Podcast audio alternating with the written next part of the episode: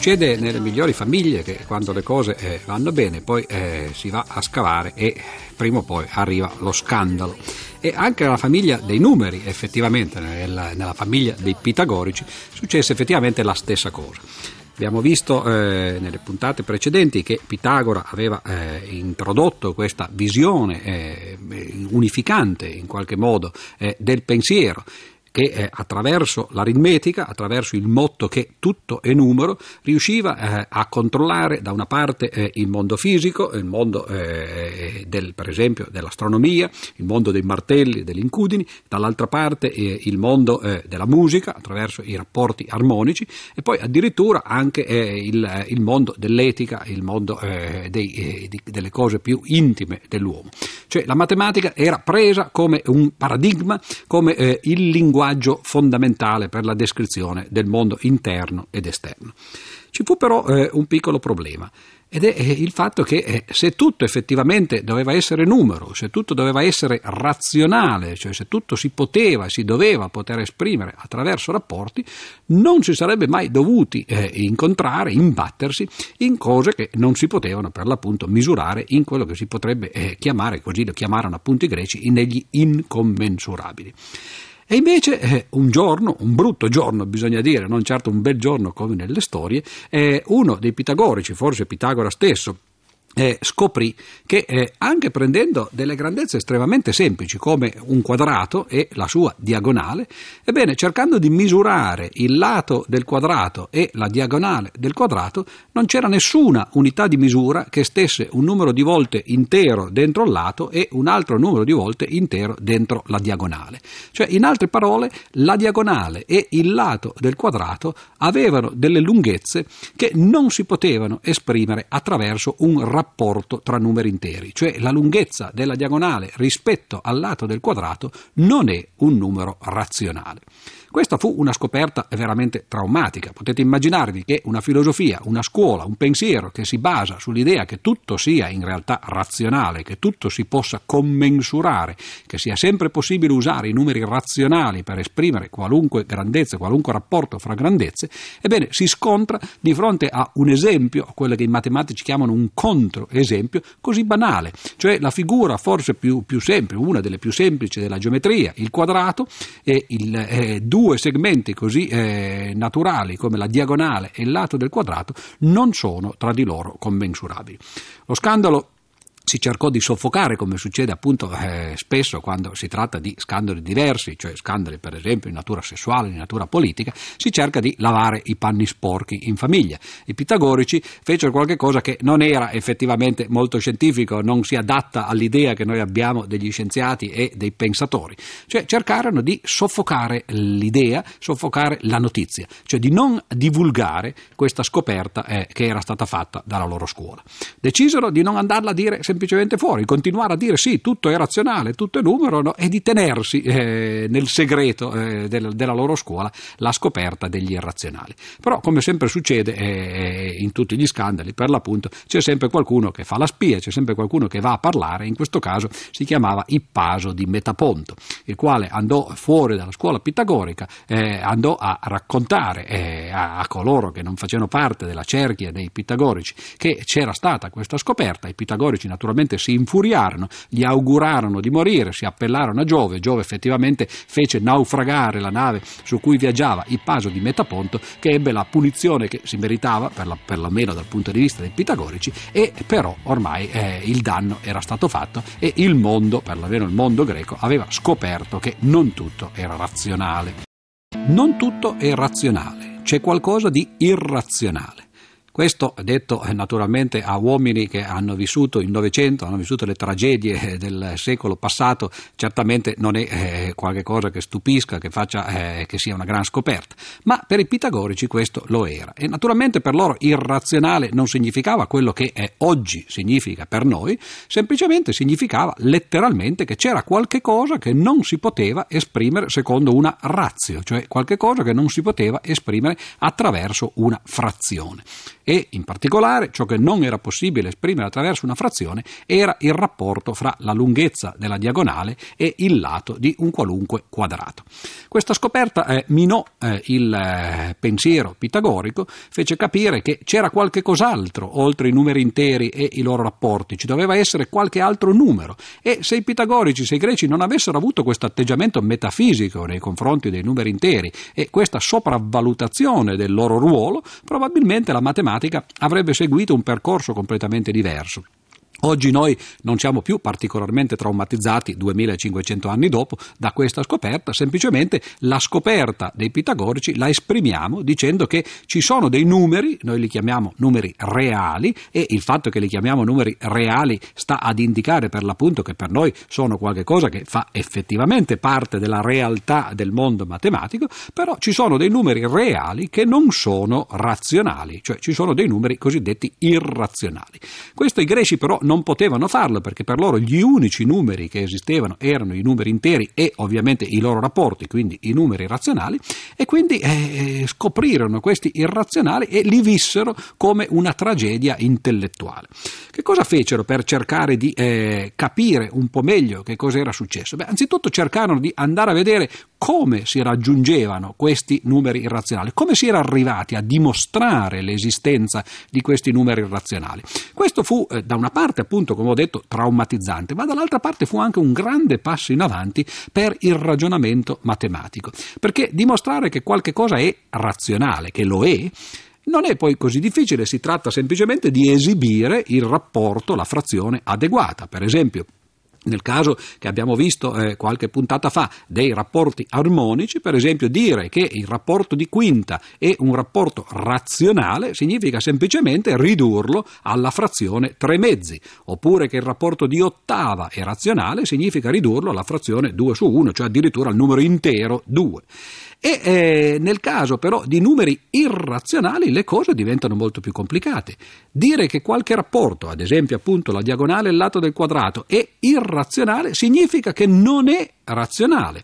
Ma questo è un qualche cosa di negativo, è un'affermazione negativa. Dire che non è razionale significa che nessuno degli infiniti numeri razionali va bene per eh, caratterizzare, per misurare quel rapporto.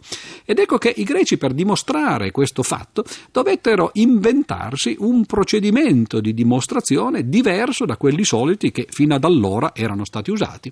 E fu eh, la prima apparizione, per quanto se ne sa, del famoso procedimento di eh, dimostrazione per assurdo, cioè la dimostrazione del fatto che la diagonale e il lato del quadrato non sono fra loro commensurabili, non si possono esprimere attraverso un rapporto di numeri interi, procede supponendo, facendo finta che invece sia possibile trovare questo rapporto, poi procedendo con un ragionamento e arrivando a trovare una contraddizione. Cioè il ragionamento per contraddizione parte dalla negazione di ciò che vuole dimostrare, trova una contraddizione e capisce allora che l'ipotesi era sbagliata, che c'era qualche cosa che non andava. Quindi in qualche modo quello che si è perso dal punto di vista matematico lo si è guadagnato da un punto di vista logico. Come fecero i greci a capire che c'erano appunto delle grandezze irrazionali, che era a volte impossibile usare i numeri razionali per descrivere la realtà anche soltanto geometrica, nel caso dell'esempio che abbiamo fatto, cioè della diagonale e del lato del quadrato?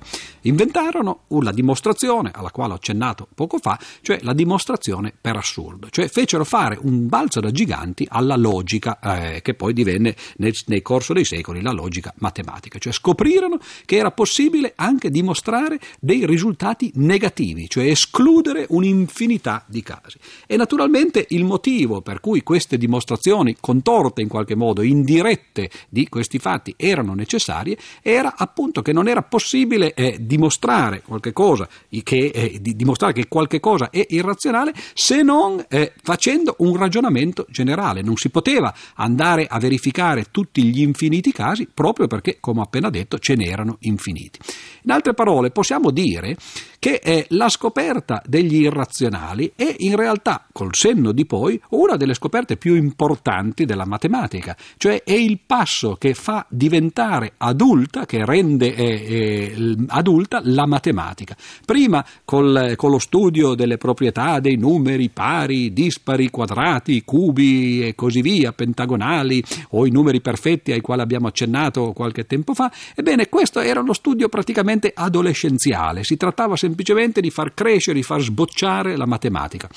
Ma la vera maturità della matematica arriva soltanto nel momento in cui si introduce questo concetto che Borges disse è l'ammattitore di tutti i concetti, quello che fa impazzire non soltanto la filosofia, ma fa impazzire la matematica e fa impazzire soprattutto coloro che studiano questi aspetti. E questo concetto è l'infinito, cioè l'arrivo degli irrazionali fu il primo segnale che l'infinito eh, aveva la sua eh, cittadinanza nel campo della matematica matematica e che non era più possibile illudersi che la matematica fosse soltanto lo studio del finito, che c'era qualche cosa che ci sovrastava da un punto di vista intellettuale.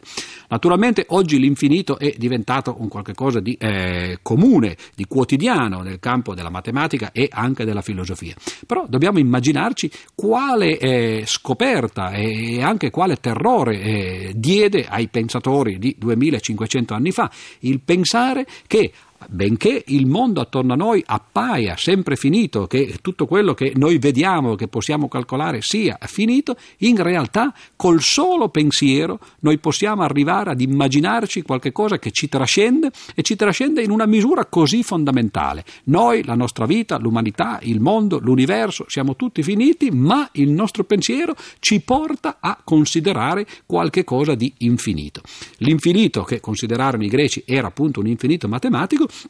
ma la storia dell'infinito è a sua volta una storia che potremmo quasi dire infinita. L'infinito incominciò a permeare il pensiero non soltanto nella matematica, ma nella filosofia, nella teologia. Addirittura ci furono momenti in cui l'infinito fu identificato con la divinità, cioè fu qualcosa di così trascendente, così enorme no? rispetto a quello che è, sono gli uomini per l'appunto e la loro condizione finita, da farlo addirittura pensare, da farlo ipostatizzare, come direbbero i teologi teologi a farlo pensare come una divinità. Quindi questo aspetto, appunto, questo scandalo dei pitagorici, oggi noi lo abbiamo rivalutato completamente, sia da un punto di vista logico, perché a questo scandalo si è arrivato attraverso mezzi di dimostrazione che hanno aperto poi la strada alla logica moderna, e soprattutto anche da un punto di vista intellettuale, perché è stata veramente la scoperta della nostra trascendenza, il poter andare fuori dalle nostre limitazioni e vedere qualche cosa che ci sovrasta in questa maniera così enorme. Abbiamo mostrato un esempio di irrazionalità dal punto di vista geometrico, cioè eh, il rapporto fra la diagonale e il lato del quadrato. Ma naturalmente stiamo parlando di numeri, stiamo parlando di aritmetica. Ci piacerebbe vederne una versione anche numerica. Ebbene, i greci naturalmente questo non, non, non poterono farlo perché per loro gli unici numeri esistenti erano appunto i numeri interi e loro, eh, i loro rapporti, cioè le frazioni. Oggi però noi possiamo benissimo eh, fare un esempio di questo genere ed è eh, quella che probabilmente tutti conoscono, tutti ricordano dal, dagli studi che eh, hanno fatto nelle medie e nelle superiori, è quella che si chiama la radice di 2. Che cosa c'entra la radice quadrata di 2 con la diagonale del quadrato? Beh, naturalmente eh, un quadrato eh, avrà dei lati di una certa lunghezza, però poiché in realtà quello che importa sono i rapporti, in questo caso l'abbiamo detto che è quello che ci interessa, allora possiamo pensare ad esempio che il lato del quadrato abbia una lunghezza uguale ad 1.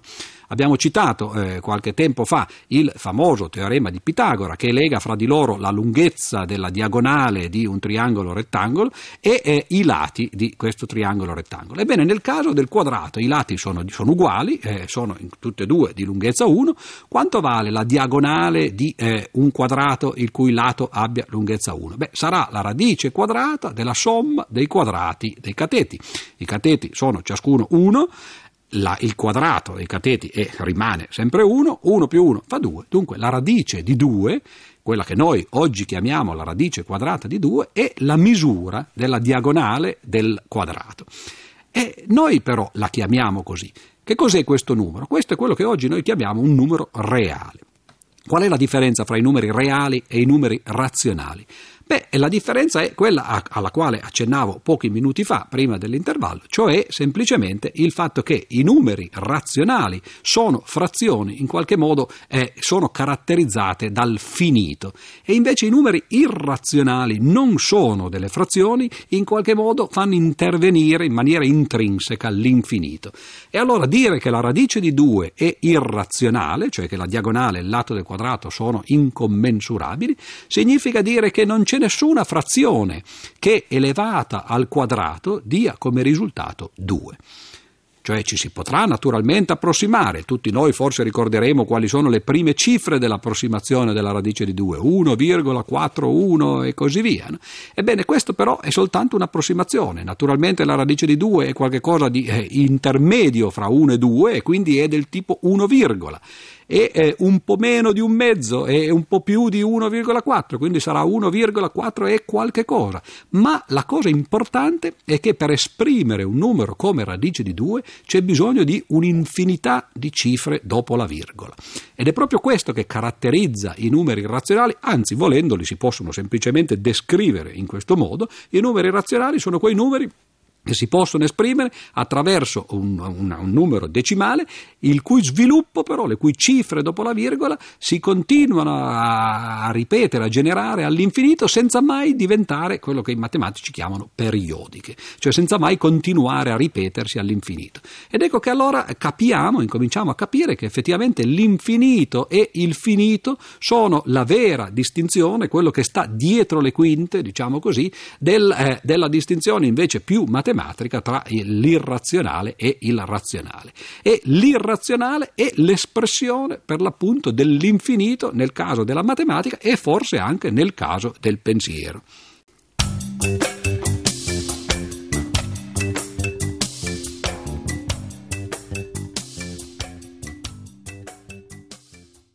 La scorsa settimana abbiamo introdotto eh, i numeri interi perché naturalmente siamo partiti dalla soluzione del famoso problema di Fermat e abbiamo cercato di costruire i mezzi per capire meglio questo problema e per arrivare poi alla fine di questo percorso a eh, tradurre in termini perlomeno più comprensibili quella che è stata la sua soluzione. I numeri interi, abbiamo visto, eh, sono nati praticamente dal battito cardiaco, sono eh, l'astrazione di questo processo fisiologico, sono il modo in cui la matematica esprime quello che in fisica invece si chiama il concetto di tempo e questi numeri interi sono stati alla base di questa grande filosofia, la prima grande filosofia scientifica che è quella di Pitagora, che aveva come motto l'idea che tutto e numero.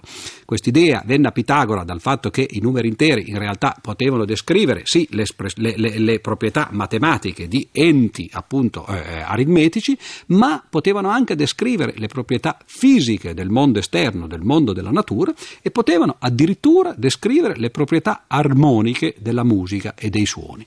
E quindi l'aritmetica, i numeri, diventavano in qualche modo il collegamento sotterraneo fra la natura, l'arte e, eh, e la matematica stessa.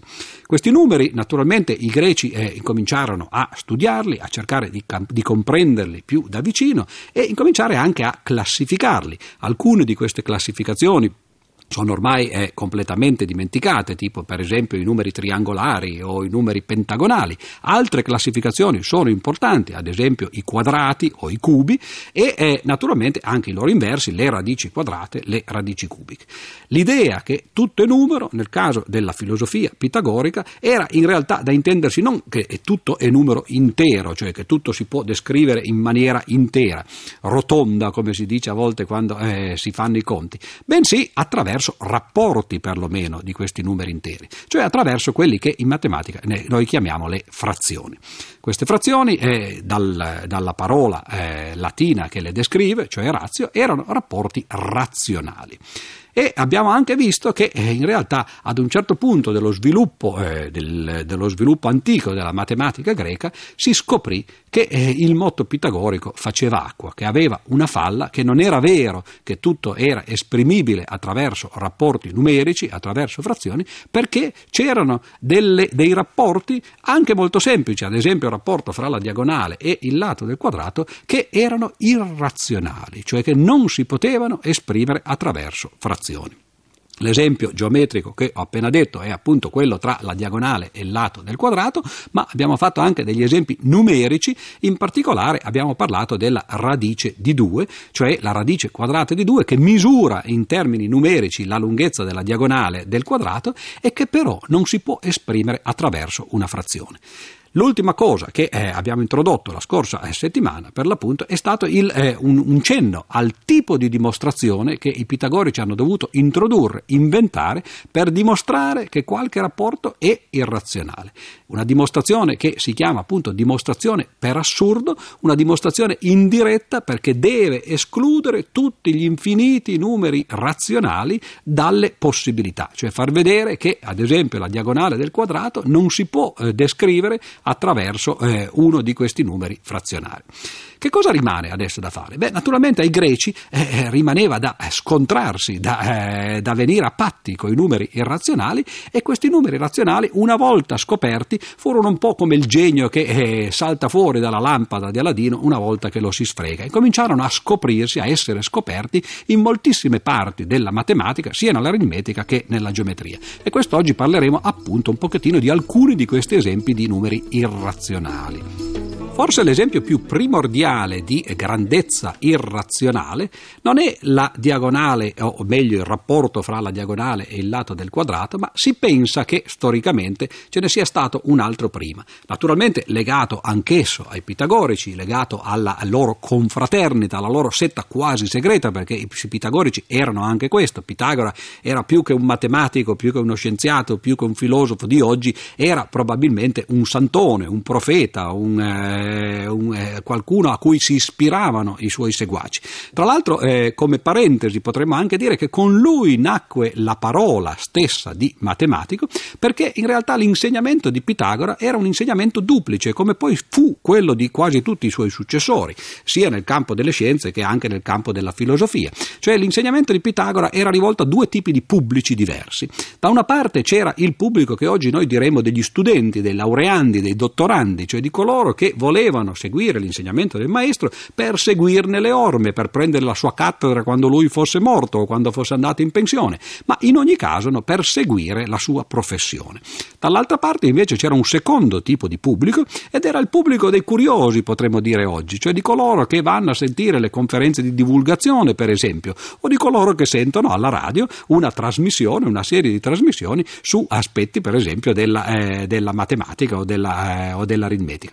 Ebbene, questi due tipi di pubblico ovviamente erano pubblici diversi a questi due pubblici ci si rivolge in maniera diversa. Quando io faccio lezione ai miei studenti, ovviamente mi metto ad una lavagna, comincio a fare dei conti, a fare dei calcoli, a fare delle dimostrazioni. Quando parlo invece alla radio, a, al pubblico degli ascoltatori, parlo più che altro per metafore, raccontando degli episodi, raccontando delle, degli aneddoti, dei fatti, no? perché ovviamente si cerca di raggiungere pubblici diversi. Ebbene, i greci avevano ovviamente delle parole per questi due pubblici differenti, parole che riflettevano il tipo diverso di uditorio che si aveva davanti avanti. Da una parte c'erano appunto eh, gli cosiddetti acusmatici, Acus, come tutti sappiamo, è un qualche cosa che ha a che vedere con, eh, con l'udito, no? l'acustica è per l'appunto la scienza di ciò che si ode.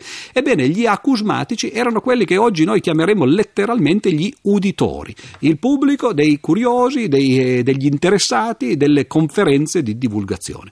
E poi c'era il secondo pubblico di coloro che volevano apprendere e eh, gli apprendisti eh, si chiamavano in greco per l'appunto matematici, perché matesis eh, o matesis era appunto la scienza, l'arte dell'apprendimento.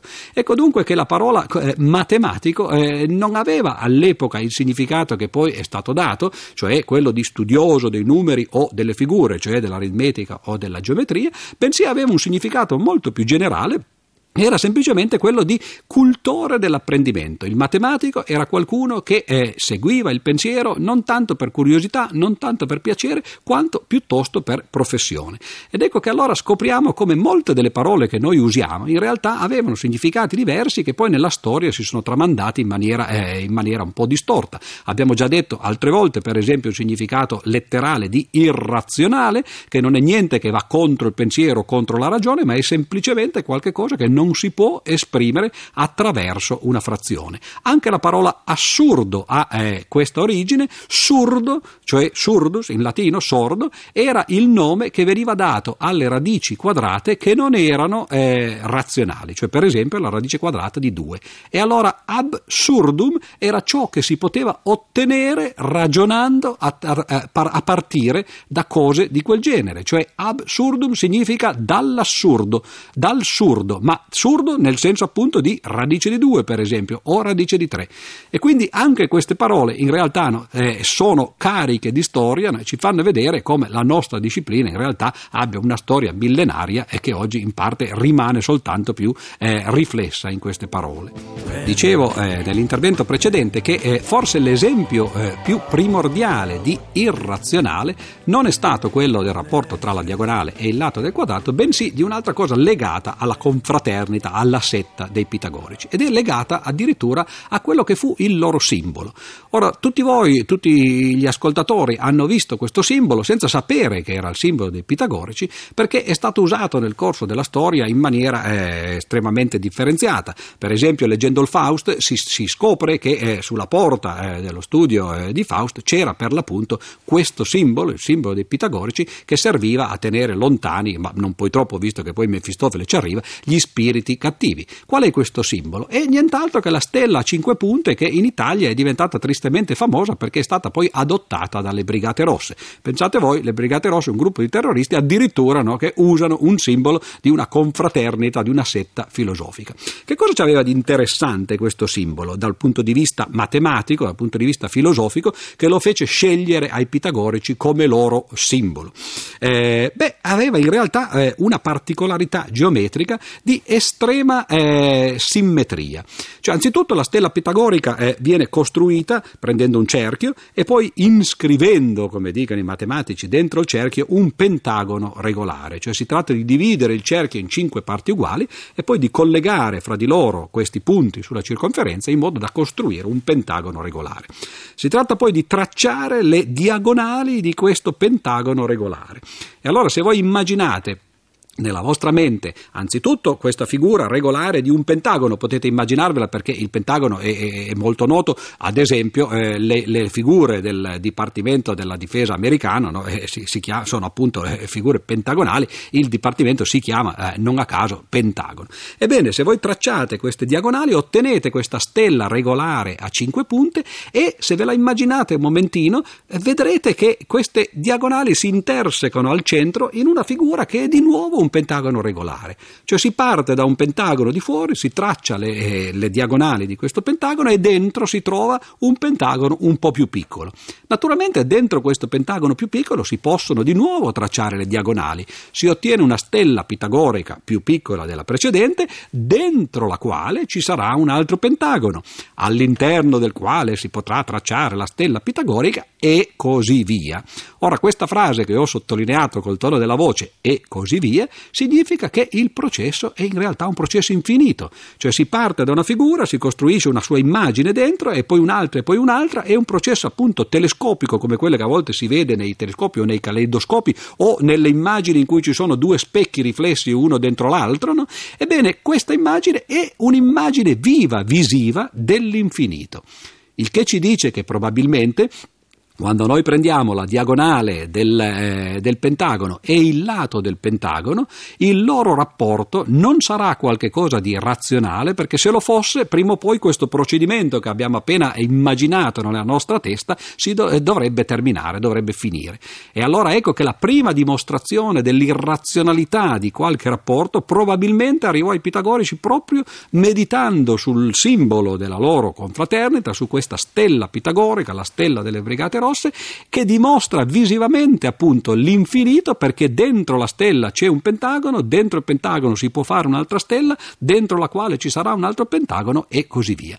E questa è una dimostrazione per l'appunto geometrica del fatto intuitiva, diciamo così, del fatto che il rapporto fra la diagonale e il lato del pentagono, non del quadrato, è un rapporto irrazionale. E questo si pensa appunto che fu il primo esempio storico della scoperta appunto degli irrazionali nel nella matematica. Abbiamo ormai due esempi di irrazionali, cioè la diagonale del quadrato, la radice di 2, e eh, la diagonale del pentagono regolare che anche questa corrisponde ad un numero che è molto interessante perché in realtà è, è la cosiddetta sezione aurea. La sezione aurea è, è qualcosa che i greci scoprirono eh, non tanto studiando gli irrazionali ma eh, cercando di quantificare da un punto di vista aritmetico, da un punto di vista matematico la proporzione e la bellezza. Chi di voi ha visto eh, o direttamente eh, le, i ruderi del, eh, del, Partenone oppure le figure, perlomeno le, le, le, fotografie del Partenone, si sarà accorto che eh, i lati del Partenone eh, sono lati ovviamente rettangolari, ma che hanno una strana proporzione, una proporzione particolarmente bella all'occhio di colui che la guarda, perché i due lati sono uno più lungo, naturalmente l'altro più corto, ma estremamente proporzionati. Se voi provate a casa a, a fare su eh, un foglio di carta rettangoli eh, cercando di variare la proporzione tra i lati, cioè tra il lato lungo e il lato corto, vi accorgerete che potete fare naturalmente dei rettangoli molto lunghi, lunghi eh, e, e, con pochissima altezza, poi pian piano potete far crescere l'altezza, potete, eh, arrivate fino ad un certo punto in cui eh, si ottiene un quadrato, cioè un rettangolo particolare in cui il, eh, la base e l'altezza sono uguali, poi potete continuare a far crescere l'altezza e diminuire la base, quindi ottenete dei rettangolini via via più stretti no, e più alti. E poi di nuovo potrete fare dalla dall'altra parte è il, il, processo inverso. E poi chiedetevi quando avete di fronte eh, tutti questi rettangoli diversi tra di loro qual è quello che vi piace di più da un punto di vista estetico. Qualcuno dirà, eh, forse perversamente, no, che è il quadrato, ma il quadrato non è un bel rettangolo, non fosse altro che per il fatto che eh, insomma, è un rettangolo molto speciale, è un rettangolo che ha eh, la base e l'altezza uguali. No? Se voi invece guardate gli altri rettangoli, beh, uno potrebbe dire sono tutti diversi, perché ce ne dovrebbe essere uno migliore di tutti? Provate a fare eh, del, dei sondaggi, oggi vanno tanto di moda questi sondaggi anche dal punto di vista del governo, fate i sondaggi tra i vostri amici no? e cercate di vedere qual è il rettangolo sul quale confluiscono le, eh, i sondaggi, i voti di coloro che dicono è il più bello e il più proporzionato. Ebbene, la scoperta strabiliante che fecero i greci è che questo rettangolo, il cosiddetto rettangolo aureo, quello che la maggioranza delle persone considera il più proporzionato, è un rettangolo rettangolo che ha come lato la diagonale di un pentagono regolare e come eh, altezza il lato del pentagono regolare. Cioè, in altre parole, quel numero irrazionale che abbiamo eh, visto eh, poco tempo fa come esempio di irrazionalità, invece in realtà eh, è anche qualcosa che misura la bellezza artistica eh, del, della geometria. Ebbene, eh, questa sezione aurea la si può trovare eh, praticamente dovunque, sulla sezione aurea sono stati scritti decine, centinaia di libri, la si trova anche nel corpo umano, basta guardarsi le dita per esempio, le proporzioni tra le falangi delle dita, tra la prima e la media e tra la media e l'ultima, sono proporzioni di, di rapporto aureo. il rapporto aureo eh, appare naturalmente nella natura. Prendiamo per esempio le conchiglie Nautilus, che molti di voi conosceranno, queste conchiglie che hanno questa meravigliosa spirale, anche queste sono legate tra di loro dal rapporto aureo e così via. Praticamente si scoprì, lo scoprirono i greci piano piano, ma lo si è scoperto nel corso di questi duemila anni, che questo numero irrazionale finché si vuole, ma legato a questa proporzione estetica, in realtà è un esempio meraviglioso di come in matematica confluiscono di nuovo, esattamente secondo il credo pitagorico, confluiscono da un lato la l'aspetto aritmetico, dall'altra parte l'aspetto della natura e dall'altra parte l'aspetto che prima era musicale e adesso qui invece è diventato estetico. Quindi ancora una volta un triangolo in cui c'è il mondo esterno, in cui c'è la matematica e in cui c'è l'arte.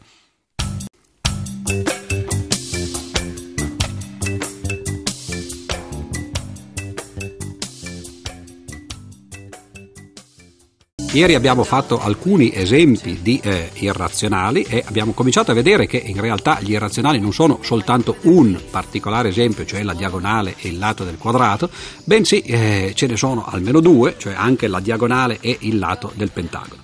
Oggi vogliamo vederli un po' più da vicino e scoprire come in realtà gli irrazionali siano ubiqui nella eh, storia e eh, nel pensiero della matematica, anzi si può addirittura dire oggi col senno di poi che se prendiamo un numero a caso la probabilità che quello sia un irrazionale è praticamente la certezza, cioè i numeri che non sono irrazionali, cioè i numeri razionali, sono le eccezioni. Ciò che si può esprimere attraverso una frazione è in realtà qualcosa di eccezionale. Quindi in altre parole il motto pitagorico era completamente sbagliato, non solo eh, non è vero che tutto è numero razionale, ma quasi niente lo è, quasi tutto in realtà è irrazionale.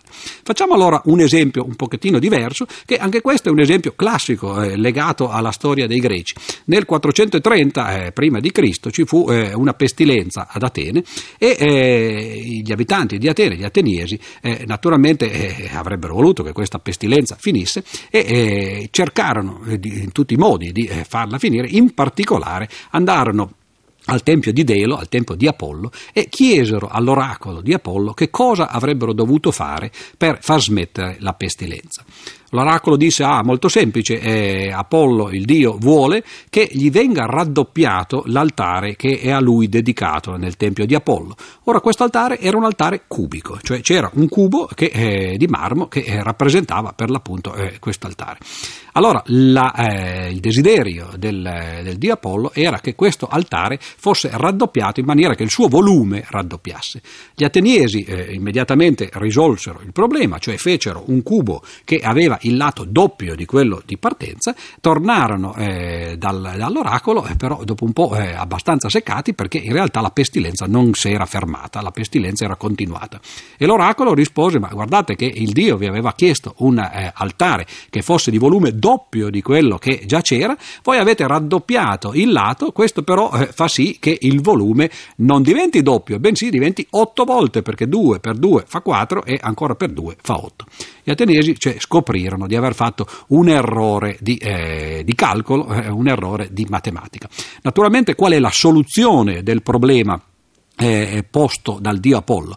Oggi noi la potremmo dire eh, semplicemente dicendo che così come il raddoppio eh, del quadrato e, eh, ha come soluzione la radice di 2, perché poi radice di 2 al quadrato fa 2, quindi appunto no, è un numero doppio di 1, ebbene il eh, cubo, eh, la soluzione del problema di raddoppiare un cubo è la radice cubica di 2. Ecco quindi che i greci attraverso questo mito, attraverso questa storia della pestilenza e del problema dato dall'oracolo, miracolo del, eh, di Apollo, in realtà eh, scoprirono un altro numero irrazionale. Non soltanto la radice quadrata di 2, ma anche la radice cubica di 2 è un numero irrazionale. Anzi, eh, leggendo per esempio il Teeteto, uno dei dialoghi più famosi sulla scienza e eh, sull'epistemologia di Platone, si scopre che i greci eh, erano consci del fatto che praticamente tutte le radici quadrate sono dei numeri irrazionali. Non lo sono soltanto nu- quelle delle radici che eh, sono radici già di un numero che a sua volta è un quadrato. Per esempio, la radice di 4. 4 è un quadrato e quindi la sua radice sarà ovviamente il numero di cui 4 è un quadrato, cioè 2. Eh, la radice di 9. 9 è il quadrato di 3 e quindi la radice di 9 è semplicemente 3, quindi un numero intero. Ma tutte le altre radici, cioè la radice di 2, di 3, di 5, di 6, di 7, di 8 e così via, no? sono tutti numeri irrazionali. Quindi i greci di colpo si trovarono non soltanto con un esempio di irrazionale di fronte, ma addirittura con un'infinità di esempi. Gli esempi numerici di irrazionali che abbiamo visto, cioè le radici di tutti i numeri interi che non sono dei quadrati, oppure addirittura le radici cubiche, per esempio la radice cubica di 2 che corrisponde alla soluzione del problema eh, della, dell'oracolo eh, del Tempio di Apollo, ebbene tutti questi sono esempi eh, numerici. Abbiamo però visto che i primi esempi di irrazionali in realtà venivano dalla geometria. Primo esempio di cui ormai abbiamo già citato almeno eh, 10 o 15 volte eh, eh, l'esistenza è eh, il rapporto fra la diagonale e il lato del quadrato. Abbiamo visto che anche il rapporto fra la diagonale e il lato del pentagono regolare è eh, un esempio di irrazionalità e possiamo immaginarci che molti altri esempi li possiamo ottenere prendendo dei poligoni regolari e tra- tracciando le loro diagonali e commensurandole con il lato. C'è però un esempio eh, che non rientra in questa categoria, è un esempio famoso famosissimo che però eh, si rivelò essere irrazionale soltanto più di duemila anni dopo che fu scoperto. L'esempio è il famoso pi greco, che ovviamente i greci chiamavano semplicemente pi, perché parlavano in greco direttamente, e il pi greco fu scoperto praticamente da eh, Archimede, il più grande eh, matematico dell'antichità e uno dei più grandi della storia. Che cos'è questo pi greco? Beh, pi greco è eh, una scoperta, appunto, no? la scoperta che Se noi prendiamo eh, un cerchio e eh, facciamo il rapporto fra la lunghezza della circonferenza e eh, il diametro di questa circonferenza, questo rapporto è sempre fisso, cioè viene sempre eh, uguale indipendentemente dalla grandezza del cerchio. C'è qualcosa che è connaturato con eh, la figura del cerchio stesso. Se facciamo poi tra l'altro eh, l'area del cerchio e la misuriamo con il raggio al quadrato, la commensuriamo con il raggio al quadrato, anche qui il rapporto è sempre uguale. Ora, questi due rapporti sono legati fra di loro, anzi sono addirittura lo stesso rapporto. Ora, questo non è affatto banale da vedere, questo fu una delle grandi, grandissime scoperte di Archimede e Archimede a un certo punto scoprì per l'appunto che c'era questo numero, questa, questa grandezza eh, geometrica che è rappresentava eh, la caratteristica intrinseca del cerchio. Archimede cercò di calcolare il valore numerico di questa grandezza e arrivò a una dei, de, delle cifre che sono eh, tra le più famose, forse la più famosa della matematica, arrivò alla famosa espressione 3,14. Per arrivare a questo, naturalmente Archimede dovette fare dei calcoli enormi, dovette inscrivere e circoscrivere dentro il cerchio poligoni di 96 lati, il che fatto a mano sulla sabbia come lo faceva lui era un'impresa veramente strepitosa fare calcoli difficilissimi eh, che ancora oggi stupiscono per, eh, per la loro difficoltà e, come, stupisce anche il fatto che Archimede sia riuscito a farli e riuscì comunque a calcolare le prime due cifre, cioè questo famoso 14, dello sviluppo decimale di pi greco. Beh, la domanda naturalmente è, beh, eh, forse greco è uguale a, esattamente a 3,14, ma già dalla dimostrazione di Archimede si vedeva che quella era soltanto un'approssimazione. Ebbene, soltanto nel 1880 circa si scoprì, quindi pensate, 2000 anni dopo di eh, Archimede, si scoprì che in realtà greco, cioè questo numero così ubiquo nella geometria, così noto eh, a, a, tutti gli studenti e eh, anche delle, delle scuole inferiori e secondarie, ebbene questo numero è un altro esempio di irrazionale. E allora ecco che incominciamo effettivamente a capire come gli irrazionali ormai siano dovunque. Sono dovunque nei rapporti fra le diagonali e i lati delle figure geometriche regolari, sono dovunque nelle radici quadrate, cubiche e così via dei numeri interi e poi addirittura saltano fuori anche nei rapporti tra circonferenza e diametro oppure tra eh, area e raggio al quadrato di eh, figure non più rettilinee, non più poligonali come invece è il cerchio. Abbiamo già detto eh, altre volte che eh, l'interesse dell'irrazionalità sta nel fatto che eh, l'irrazionale è un modo nascosto di parlare dell'infinito. I greci ebbero un terrore enorme dell'infinito, cercarono di rimuoverlo a partire dai pitagorici, ma anche i greci come eh, Archimede e gli altri matematici non amavano l'infinito, cercavano di evitarlo, cercavano di non pensarci, pensavano che fosse soltanto un modo di dire, un limite del pensiero al quale ci si poteva avvicinare, ma che certamente non si poteva concepire nella sua interezza. Un altro modo in cui si arrivò all'infinito eh, nella, nella Grecia antica fu attraverso i famosi paradossi degli Eleatici. Elea è una città vicina a Napoli, eh, c'era questa scuola degli Eleatici, la famosa scuola di Parmenide, e uno dei discepoli di Parmenide, eh, di nome Zenone, inventò eh, per eh, dar manforte al suo maestro eh, alcuni paradossi che sono diventati famosissimi. Forse il più famoso di tutti, che coinvolge naturalmente di nuovo l'infinito, eh, in una maniera però diversa dal modo in cui esso è coinvolto negli irrazionali, è il famoso paradosso di Achille e la tartaruga. Saprete probabilmente tutti la storia, ma per coloro eh, che non la sanno, la ripeto eh, una volta, eh, c'è questa famosa corsa tra eh, Achille più veloce e la tartaruga gamba lenta, invece una corsa che sembrerebbe non avere storia naturalmente perché Achille corre velocissimo, la tartaruga è l'animale più lento che si conosca, perlomeno tra quelli macroscopici ai quali siamo abituati durante la giornata quotidiana, ed ecco che eh, la tartaruga sfida Achille eh, alla corsa. Achille accetta con con un sorriso di scherno, naturalmente sa che potrà passare la tartaruga quanto vuole e le concede naturalmente un handicap, per esempio un handicap di 10 metri dicendo parti pure prima perché intanto ti raggiungerò eh, in un baleno e ti sorpasserò. E Zenone però ci dimostra col pensiero che nel momento in cui Achille dà alla tartaruga un handicap eh, si è giocato la corsa perché non potrà mai più raggiungerla.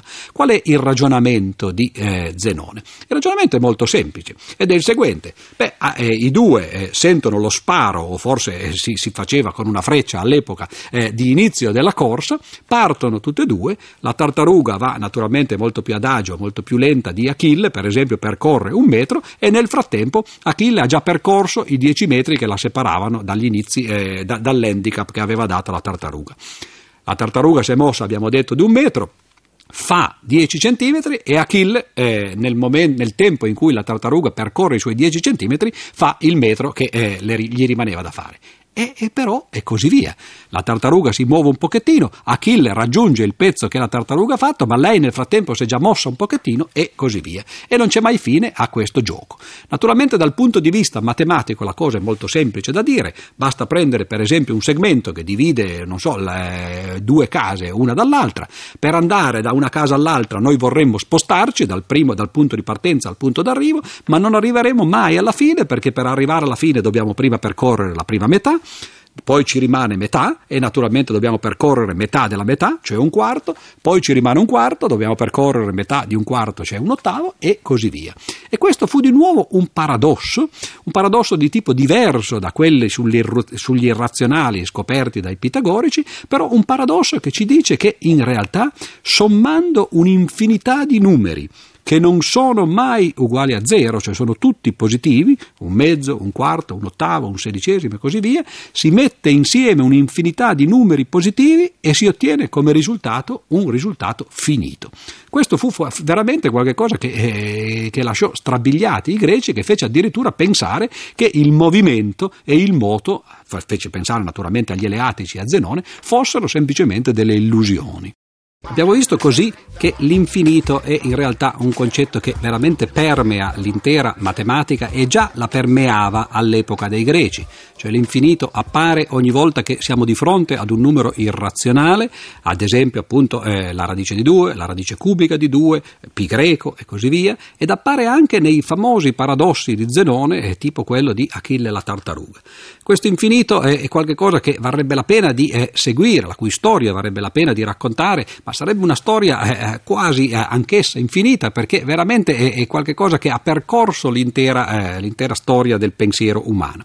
E allora eh, in questi pochi minuti possiamo soltanto fare alcuni accenni. Per esempio eh, addirittura c'è stato qualcuno come il disegnatore, il litografo Escher, che ha cercato di rappresentare questi paradossi di Achille la tartaruga in maniera visiva e ha fatto delle immagini in cui ci sono degli animali, per esempio, che sono al centro di queste immagini e poi piano piano piano questi animali diventano via via sempre più piccoli, senza però mai esaurire l'intera figura, perché esattamente come nel caso eh, del paradosso di Achille e la tartaruga, eh, la distanza che separa Achille eh, dalla tartaruga diventa sempre più piccola, ma non viene mai colmata, perlomeno eh, nel, nella forma paradossale appunto esposta da Zenone. Ebbene, Escher eh, rappresenta da un punto di vista eh, grafico questi stessi paradossi. Anche la letteratura ha cercato di rappresentare questi paradossi. Ad esempio, l'opera di Kafka. Molte dei suoi romanzi sono rappresentazioni dei paradossi di Zenone, sono romanzi in cui eh, il protagonista deve arrivare eh, a fare, a compiere una certa azione, ma prima di poter compiere quell'azione gli si, gli si richiede di farne un'altra, prima di fare quest'altra gli si richiede di farne un'altra e addirittura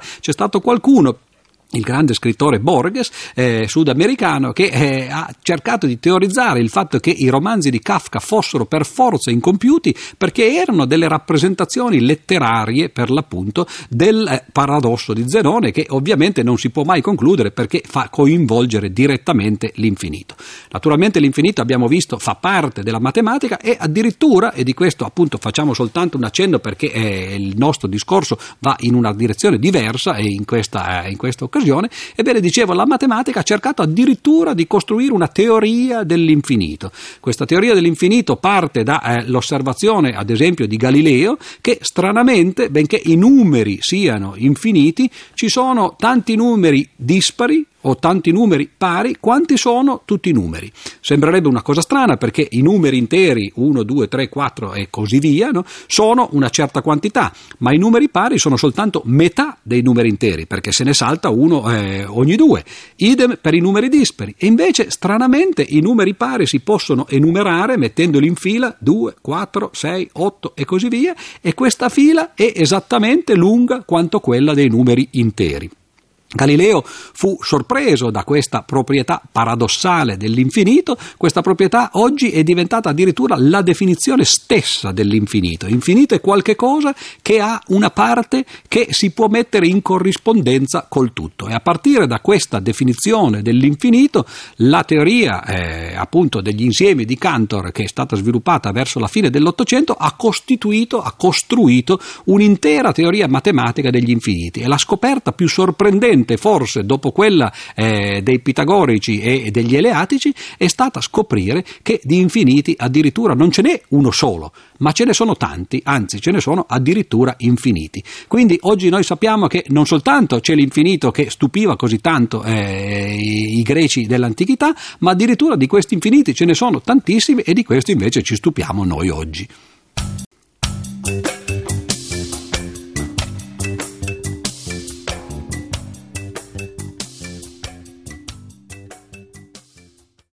Scoperta eh, degli irrazionali eh, mise in crisi, come abbiamo visto nelle puntate precedenti, la concezione pitagorica che eh, tutta la natura, il pensiero, la scienza si basasse sul numero intero Ricordiamo appunto il motto di Pitagora, tutto è numero, eh, naturalmente esteso non soltanto a tutto è numero intero, ma tutto è numero razionale. L'idea cioè che i numeri razionali potessero fornire eh, la base per eh, descrivere la natura e il pensiero eh, matematico e addirittura anche abbiamo visto quello musicale, quello artistico, quello etico. Ebbene, dicevo, la scoperta degli irrazionali per l'appunto mise in crisi questo pensiero e eh, i greci dovettero correre ai ripari. Correre ai ripari significava naturalmente abbandonare questa fondazione aritmetica eh, della matematica, basata tutta sugli interi, quindi sul, eh, sui numeri, e eh, cercare una fondazione diversa. Ora, poiché eh, la fondazione è, è pitagorica era stata messa in crisi dalla scoperta di un particolare tipo di irrazionali che derivava dalla geometria, ricorderemo forse alcuni di questi esempi, eh, ne abbiamo visti parecchi nelle puntate precedenti, cioè anzitutto eh, quello più classico, il rapporto fra la diagonale e il lato del quadrato. Ma poi abbiamo visto anche quello che forse fu primo, la prima scoperta, il primo irrazionale della storia, cioè il rapporto fra la diagonale e il lato di un pentagono regolare, e così via. Tutti questi irrazionali per l'appunto derivavano da rapporti di grandezze geometriche.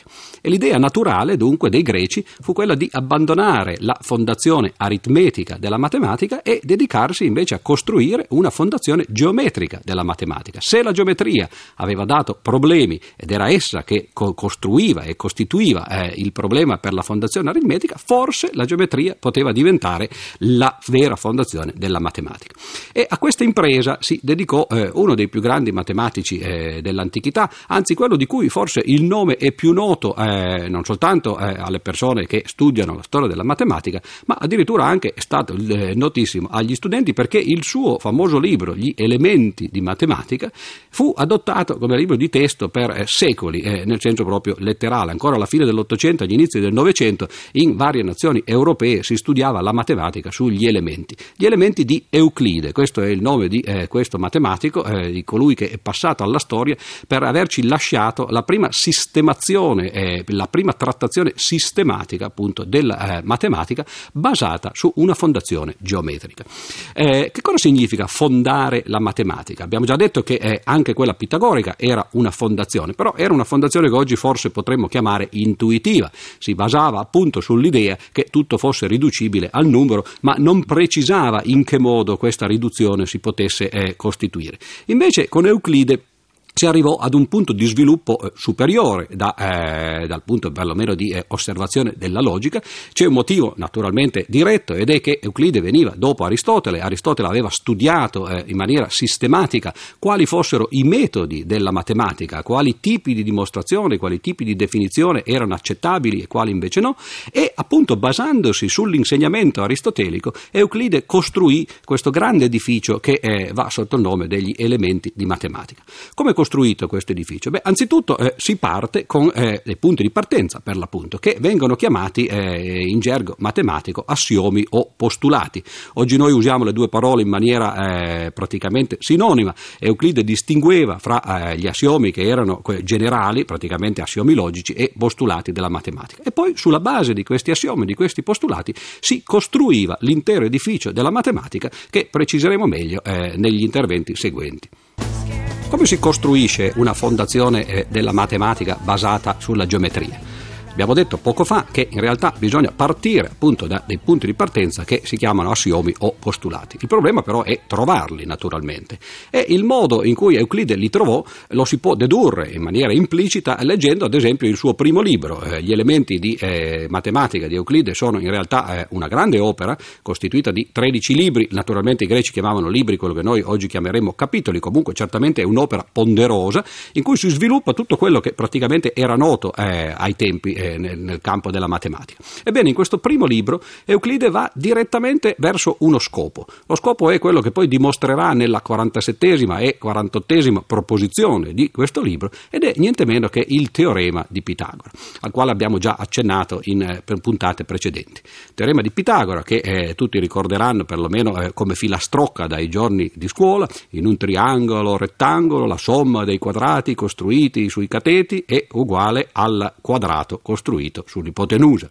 Ora, a parte il significato di eh, questo famoso teorema, la cosa importante è per l'appunto che eh, i greci consideravano questo teorema, e a ragione, a ragion veduta, uno dei teoremi fondamentali della matematica, era una delle perle eh, potevano, eh, di cui potevano vantarsi, era il gioiello della corona, potremmo dire, appunto, della matematica greca.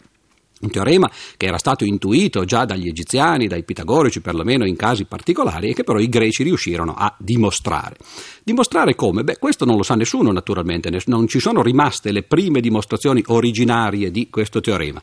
Anzi, eh, non ci sono rimaste praticamente eh, dimostrazioni eh, dei primi matematici che incominciarono a fare matematica nel modo in cui la facciamo noi, cioè appunto dimostrando teoremi. Perché dico nel modo in cui la facciamo noi? Perché in realtà la matematica agli inizi, in origine, non era fatta eh, con dimostrazioni, semplicemente i matematici intuivano i risultati, credevano che le cose andassero in un certo modo e eh, si accontentavano di eh, questo tipo di trattazione. Per esempio, eh, ciò che ci è rimasto della matematica egiziana in alcuni papiri, in particolare il famoso papiro di Rint che viene conservato oggi a Mosca, ebbene nel papiro di Rint c'è tutta una serie di problemi che vengono posti e i problemi sono i tipici problemi che poi la matematica risolve. Per esempio ci sono sette case con eh, ciascuna sette gatti, i quali ciascuno catturano sette topi e così via, quanti sono alla fine i topi, i gatti, le case, eccetera. Ebbene, per risolvere questi problemi, oggi noi seguiremmo delle, eh, delle pratiche, per l'appunto codificate, ad esempio, in equazioni. Invece eh, gli egiziani dicevano semplicemente la soluzione si trova nel modo seguente, prendi questo numero, moltiplicalo per l'altro, sottrai quell'altro e così via. Erano delle ricette praticamente. Tutto questo andava bene fino a quando i problemi erano semplici, ma nel momento in cui poi i matematici cominciarono a prendere degli abbagli e questo lo si fece abbastanza presto, cioè nel momento in cui la matematica cominciò a diventare complessa, si capì che l'intuizione non era sufficiente. Era naturalmente ciò che guidava il pensiero matematico, ma non era sufficiente per eh, capire se eh, l'intuizione poi alla fine di, eh, di, qualche cosa era corretto oppure no. Ci voleva una dimostrazione. E il primo matematico che, perlomeno nella mitologia della storia della matematica, viene eh, associato all'idea di dimostrazione è Talete, del quale eh, ancora noi oggi ricordiamo alcuni teoremi che vanno per per l'appunto sotto il suo nome. Ebbene, quindi questo processo di dimostrazione incominciò verso circa verso il 600 a.C. in Grecia, è una scoperta, un'invenzione per l'appunto del pensiero greco. Il resto della matematica mondiale, in Cina, in India e anche prima in Babilonia, in Egitto, eccetera, si faceva sotto altre eh, forme, sotto altre spoglie. E allora, queste dimostrazioni non ci sono rimaste, ce ne sono rimaste altre che sono per l'appunto quelle di Euclide, alle quali torneremo tra un momento. Nel primo libro degli elementi di matematica, Euclide eh, cerca dunque di dimostrare il eh, teorema di Pitagora e la sua è una dimostrazione estremamente complessa ed è la prima dimostrazione di questo teorema che ci è arrivata, ci è stata tramandata. Prima di questa dimostrazione ce n'era soltanto una, un abbozzo che anzi addirittura la prima testimonianza storica di una dimostrazione e ci viene da un famoso dialogo eh, platonico, il Menone, nel quale Socrate cerca di convincere eh, il suo interlocutore della bontà della sua teoria, eh, dell'anamnesi, cioè del fatto che noi già sappiamo tutto che, da, da vite precedenti naturalmente, soltanto che ce lo siamo dimenticati e quindi anche uno schiavo, per esempio, sarebbe in grado di capire e di dimostrare eh, un caso particolare del teorema di Pitagora. E per l'appunto in questa discussione, in questo dialogo, Socrate ci fa vedere, eh, barando un pochettino naturalmente, no, come anche lo schiavo fosse in grado di rispondere a domande di tipo matematico. Però la dimostrazione che viene riportata in questo dialogo platonico è una dimostrazione parziale, nel senso che dimostra soltanto un caso molto particolare del teorema di Pitagora, che è quello in cui i, i triangolo, il triangolo rettangolo ha in realtà eh, i due lati eh, uguali, cosiddetto triangolo isoscele. E praticamente è la dimostrazione di eh, un triangolo che eh, costituisce metà di un quadrato, quindi una dimostrazione che si può fare anche con le figure. Il caso generale, invece, la prima dimostrazione del caso generale ci viene appunto dal primo libro di Euclide. È una dimostrazione molto complessa che rivela che in realtà i greci erano arrivati ormai ad un grado di sofisticazione veramente elevato, veramente enorme. Però proprio perché questa dimostrazione era complessa, era sofisticata, si basava a sua volta su altre proposizioni, su altri fatti che eh, a loro volta dovevano essere dimostrati. Questi fatti poi a loro volta erano più semplici dell'intero teorema di Pitagora, ma anch'essi andavano dimostrati e così via. Il problema sta appunto in questo e così via, cioè risalendo all'indietro, cercando di ridurre una proposizione complessa come il teorema di Pitagora ad altre proposizioni più semplici e poi cercando di ridurre queste proposizioni più semplici ad altre ancora più semplici, naturalmente prima o poi bisogna fermarsi. Perché? Beh, Aristotele l'aveva detto chiaramente eh, nell'organo e nella metafisica fisica che è segno di buona educazione sapere quando fermarsi. Questo naturalmente lo si potrebbe anche adottare come motto, eh, ad esempio, nelle trasmissioni, forse anche radiofoniche, però non lo adotterò immediatamente, quindi non mi fermerò subito. Però l'idea di Aristotele naturalmente era di eh, dire che è segno di buona educazione sapere quando fermarsi nel risalire all'indietro verso proposizioni via via più semplici. Quando si arriva a delle proposizioni che sono talmente evidenti che non c'è bisogno di dimostrarle ulteriormente, ecco che allora si è ridotto un teorema complicato come il teorema di Pitagora a delle affermazioni molto semplici. Queste sarebbero per l'appunto gli assiomi.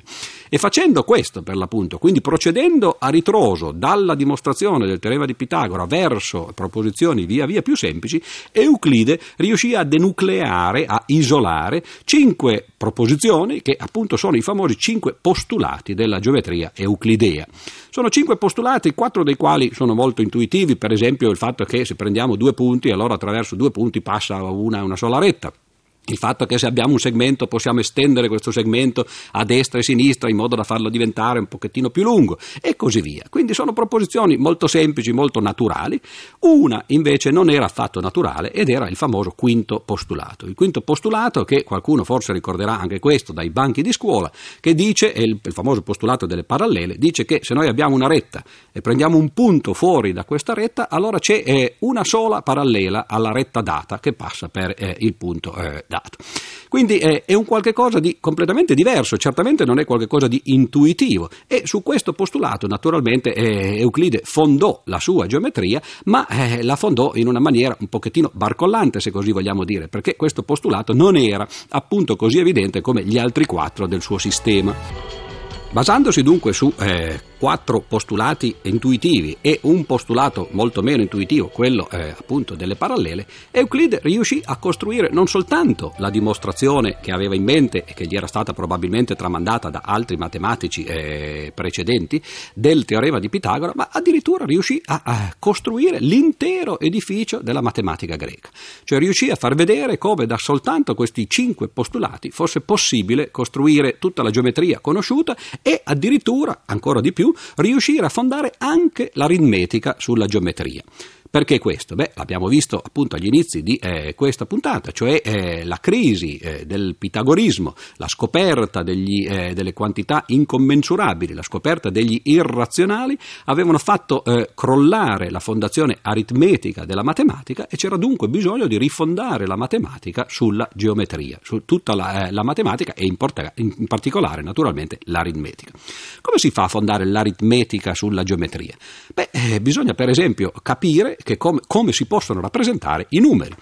Ora i numeri non è poi così difficile rappresentarli, basta prendere per esempio una retta, basta prendere un punto che possiamo considerare come l'origine di questa retta, prendere un segmento che possiamo considerare come il metro, l'unità di misura, e incominciare a riportare questo metro un certo numero di volte. La prima volta l'origine può essere identificata col numero 0, la prima volta che riportiamo il metro quello sarà il numero 1, o una rappresentazione geometrica del numero 1, poi si riporta il metro una seconda volta e si ottiene una rappresentazione del del numero 2 e così via. Questo è naturalmente il primo passo, cioè si tratta di marcare una retta segnando delle tacche che corrispondono per l'appunto a dei nomi eh, per i numeri interi. Il problema è però naturalmente che l'aritmetica serve non soltanto a presentare dei numeri, a rappresentarli, ma serve soprattutto a far di conto, come si diceva una volta, cioè c'è bisogno di fare somme, prodotti e così via, anche operazioni più complicate. Come si fa a fare una somma di numeri rappresentati geometricamente? Beh, anche questo, a pensarci bene, è abbastanza intuitivo intuitivo. Per esempio, supponiamo di voler fare 2 più 3. 2 più 3, naturalmente nel caso dei numeri lo faremmo subito e ci verrebbe 5, ma se per noi 2 è semplicemente la tacca che corrisponde a 2 volte l'unità di grandezza e 3 è la tacca che corrisponde a 3 volte l'unità di grandezza, l'unità di misura, allora fare la somma significa mettere uno dietro l'altro i due segmenti, uno di lunghezza 2 e l'altro di lunghezza 3 e ottenere in questo modo un segmento di lunghezza 5. Quindi la somma di numeri viene ridotta praticamente a un'operazione geometrica di giusta posizione di segmenti segmenti. Questo era facile, ma il passo successivo eh, sarebbe fare i prodotti, per esempio, e questo è un po' più complicato. Prodotti però, eh, oggi noi lo sappiamo, i greci eh, hanno dovuto scoprirlo, i prodotti corrispondono, eh, per esempio, a delle aree. Se vogliamo fare invece che 2 più 3, 2 per 3, allora si tratta di prendere un rettangolo, i cui due lati sono per l'appunto uno di lunghezza 2 e uno di lunghezza 3, e considerare l'area di questo rettangolo. L'area appunto si ottiene dal prodotto, viene 6, e quindi il prodotto sarebbe non più però una lunghezza, bensì un'area.